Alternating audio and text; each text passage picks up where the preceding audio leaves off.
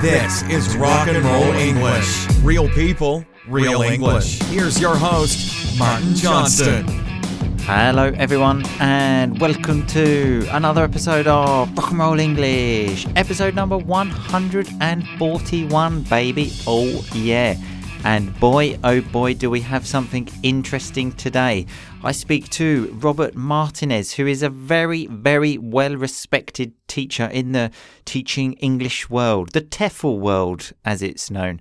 My manager actually recommended me to speak to Robert because of all of his knowledge and experience. So that is exactly what I do. Um, in the recording, you will hear that um, Robert has taught English in many different countries and has been teaching for more than 20 years. So, you know, he's got a little bit of experience. And in this episode, he shares all of his best tips with us. So just think about that. A teacher with all of that experience from all over the world sharing his best tips with you. Wow. Anyway, I'm going to stop talking now and I will speak to you again at the end. Here is the conversation. Happy listening. So, hello, Robert, and welcome to Rock and Roll English. Hello, Martin. Thank you very much for inviting me. Absolutely no problem. It's a pleasure to have you. I've heard some wonderful things about you. I have heard you are the technology king of teaching English. Is this true? Oh dear, I don't know. Those expectations are really high. I hope so. yeah. Sorry, I don't want to put too much pressure on you. Sorry about that. Um, but first of all, tell us something about you, Robert. Tell us where you're from, your experience. Okay, well, very briefly, um, I was born in Colombia, in South America, and oh, wow. up in uh, the U.S. and Florida, and have lived uh, more than half my life abroad uh, in eight different countries and I'm wow. particularly interested in teacher training and also in uh, implementation of technology in the classroom. Mm-hmm. And just out of interest, how many languages do you speak? Uh, five. wow. And I'm learning Basque so, now.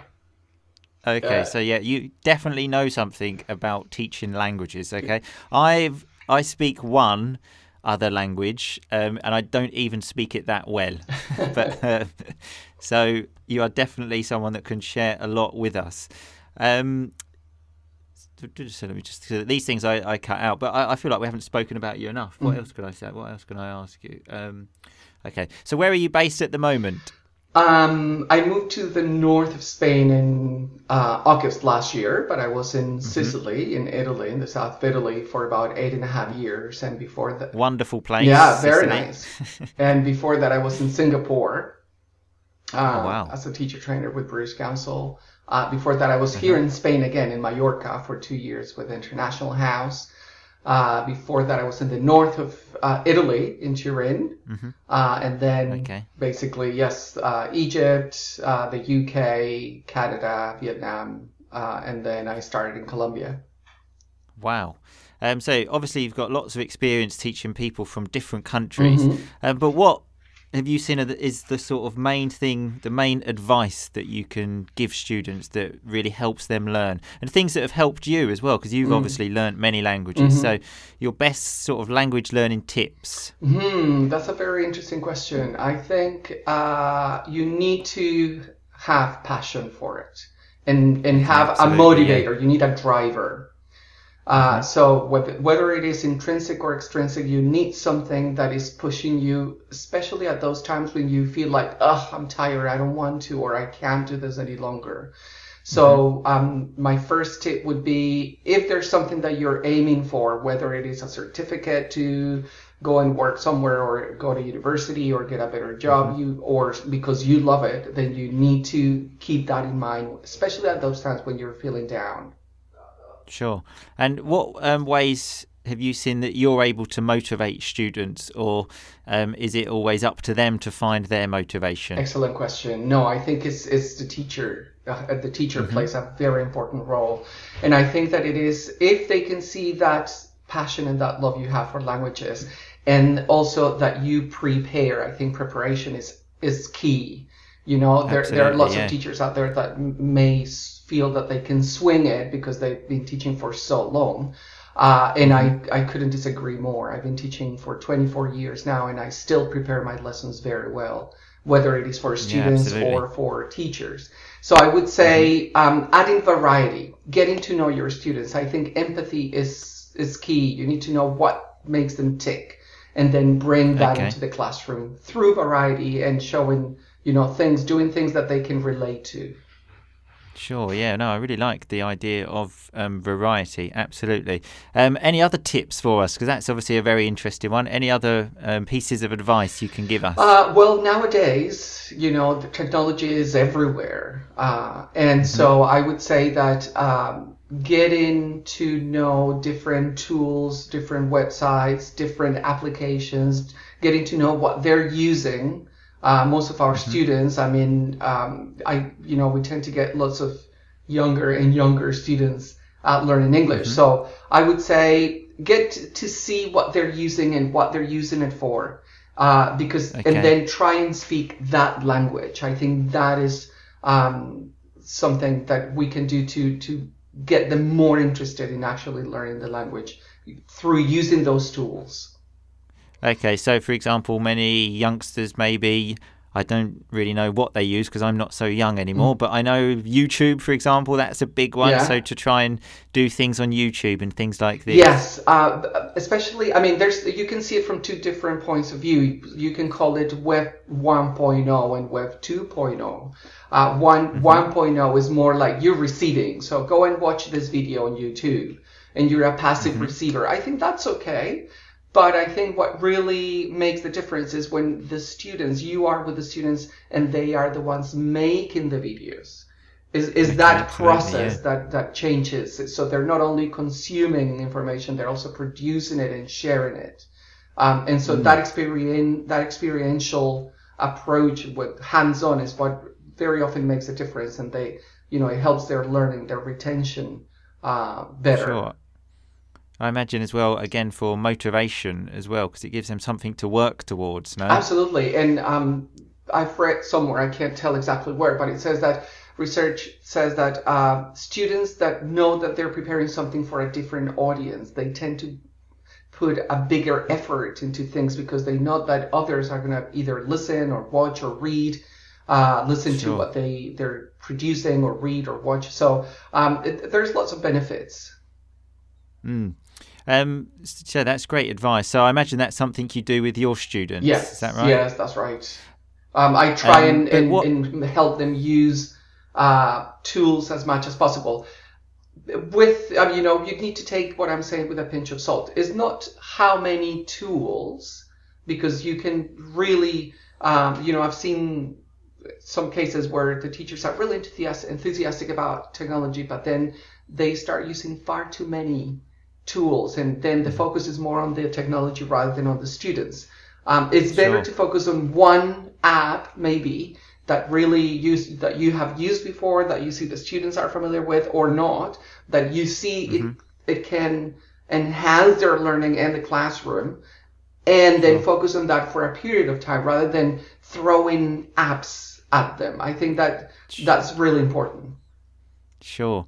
Um, but yeah, that's obviously great advice um, that people can follow when they're in a school and Mm. stuff. But unfortunately, obviously, many people can't afford um, language courses Mm. and stuff like this and study alone, much like I did with Italian, Mhm. because I'm still poor now. I was poor then. I couldn't afford any courses, so I studied alone. Yeah. So, what about those people then? So, you're saying like create videos or something like this, Oh. create something. What can they do then? Okay, well, um, one of the reasons why I love the internet is because, uh, you know, I'm on in the same boat as you.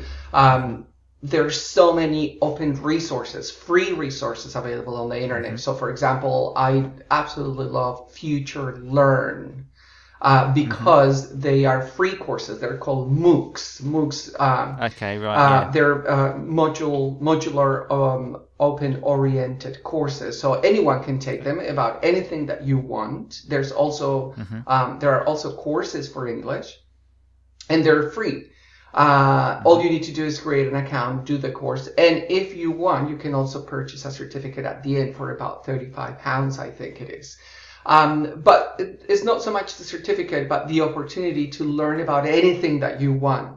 So, for example, Sure. Future Learn, I would say to those people that don't have the resources, I do those courses all the time.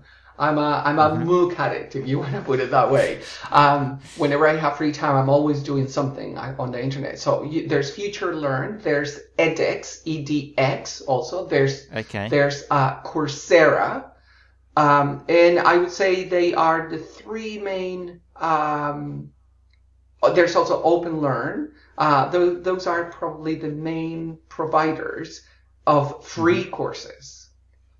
Okay, so you're saying basically to do a course, uh, you can do an English course. I don't know about philosophy, for example, yeah. but because you're doing it in English, then you obviously get the opportunity then to listen to English. And I believe as well that you can do, um, you have to produce work. that's well. right. That right? yes, right? that's right. Um, and this is where uh, the internal driver kicks in because you, I mean, you can make an online course that is good, as good or as bad as you want, depending on how much mm-hmm. you engage with the material. Uh, for those courses, you have to watch videos or look or read articles. Then they ask, give you a task, and mm-hmm. then you need to share it with other people doing the course. One of the disadvantages of, of MOOCs, I think, is that there's usually hundreds of people. Uh, however, yeah. in my experience, um, I've always had good interaction with with people on those courses. Um, and I think is people who are serious about the course tend to levitate to towards one another. Um, and mm-hmm. part of the course is that you watch or read or uh, look at other people's work on the course and you comment uh, on them, on their work okay. as part of the requirement. So it's, it's actually quite interactive. I mean, you can also, also do the, just the course, ignore the forums and finish the course, but I think that would be boring and it wouldn't be as sure. engaging. Absolutely, because you're missing the chance to um, interact. No, that's absolutely brilliant. Yeah. Um, have you got any other resources that you could recommend to us? Uh, well, people without resources in the sense that they can't really go and study at school, I would say those would be probably the first uh, they would mm-hmm. need mm-hmm. a B1 level of English, an intermediate level of English, to be able to cope sure. with the language. I would say. Yeah, yeah. I think everyone listening to this podcast has a minimum B1 yeah. level, so we're okay, oh, okay. there. We're okay. Good, good. um, applications. I think there's tons of apps. There's Duolingo. Uh, personally, I'm for learning Basque. I'm using Quizlet a lot on my phone. Okay. So um, I have lots of uh, Quizlets that I have either looked up or created myself, depending on what I'm studying. Um, so sure. I would definitely recommend Quizlet. I would recommend Kahoot uh, for the classroom. Uh, Kahoot, yeah. Um, either a lot of people think that you can use Kahoot only in the classroom, and you can. It's not true. You can also use it online on your own. Uh, you can com- okay, compete against other people uh, somewhere okay. in the world. Um, you, you will have to show me how, how to do that after we finish speaking because I use that tool with my students. It's a dangerous tool to use, especially with um, students under the age of 18, because then every lesson after that they ask me, "Can we play Kahoot? Yeah. Can we play yeah, Kahoot? Yeah. Can we play Kahoot?" Yeah, it's very useful for uh, revision. Um, mm, I also yeah. use, for example, Google Forms to create self-grading with immediate formative feedback quizzes. And I okay. use them a lot. For example, I have, um, I just have had until just two weeks ago a CPE class. And, uh, okay. So that's the um, C2, C2 level. level. So Is it's quite right? challenging because you really, you know, there are people that already speak English almost like um, well, they're they're almost proficient, right?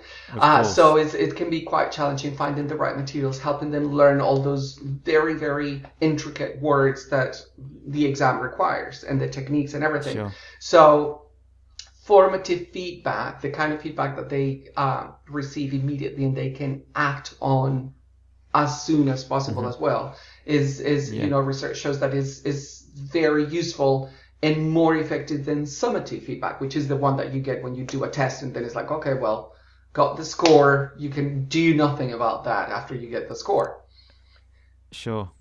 Sure. Yeah, feedback, I think, we're certainly moving up to the high levels is extremely important. Yes, no? absolutely. Yes. And, um, you know, I've received very good feedback from students, uh, especially when I share those self grading, immediate feedback available quizzes. Um. A lot of students, you know, I think one of the problems with the classroom is that very often if we do everything in paper, then we collect the, the writing and then we go and mark it and then we give it back and very often nothing mm. else happens out of that. with, for Sure. example, uh, tools like Google Forms or Socrative is another app that you can create uh, your quizzes. You design them for that specific syllabus, and then you can recycle them. So that's one advantage as well. Okay, yeah, Uh, sure. Then uh, the thing is that they actually see ex- at the end they can see the results and they can see the feedback. So you obviously you need to take time to um, provide feedback in advance uh, in advance for those questions that you put in the quiz.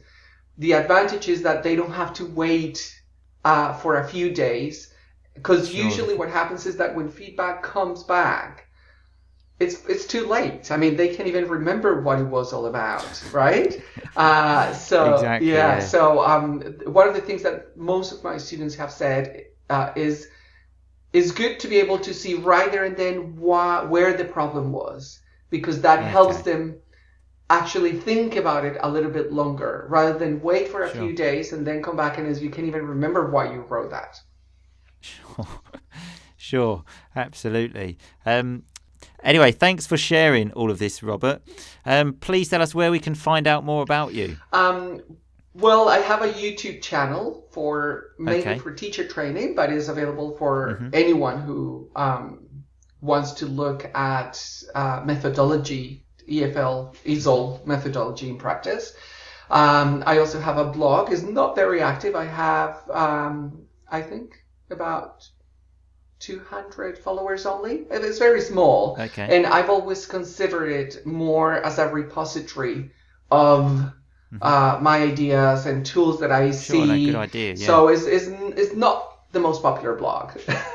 okay. So. Well, hopefully it will be a bit more popular after this podcast. I will include a link to it in the show notes. And it's called uh, Robert's Learning Together. Um, and it was an, a project I started when I first did nine years ago the certificate in teaching languages with technology by the consultants Okay. E.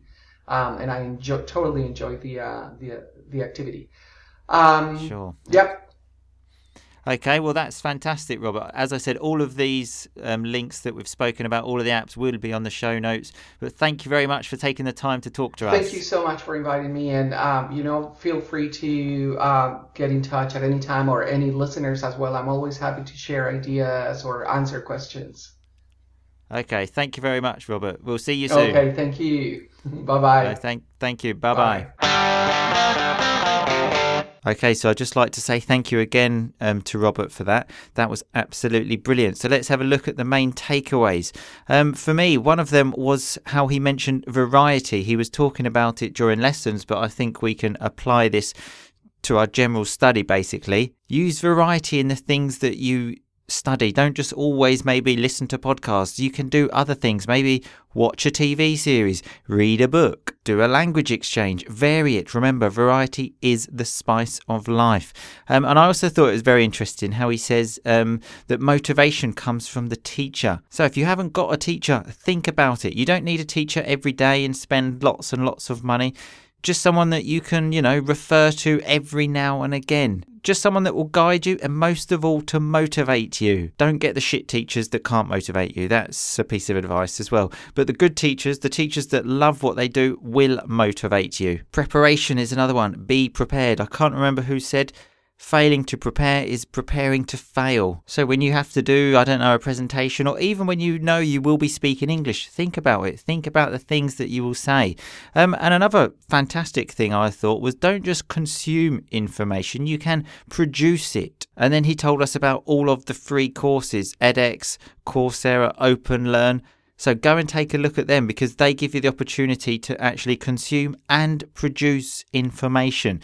Another thing was feedback, how important feedback is, because that's the thing with languages. We can do all we want and start talking, but unless someone actually tells us and gives us some feedback, we don't know if what we're doing is correct. I always use the example of um, in Italian how for about five years I was making a mistake until one day Mrs. Rock and Roll English said to me, Why do you always say that? You know it's incorrect, right? And I was like, well, obviously not, because no one's ever told me. So once I got that feedback, I was able to stop that error. Anyway, thank you again to Robert, and thank you to everyone for listening. I will see you all again on Monday. But in the meantime, just keep on rocking, baby. Thanks so much for listening to Rock and Roll English. For more great content and to stay up to date, visit rockandrollenglish.com and facebook.com slash rockandrollenglish. We'll catch you next time.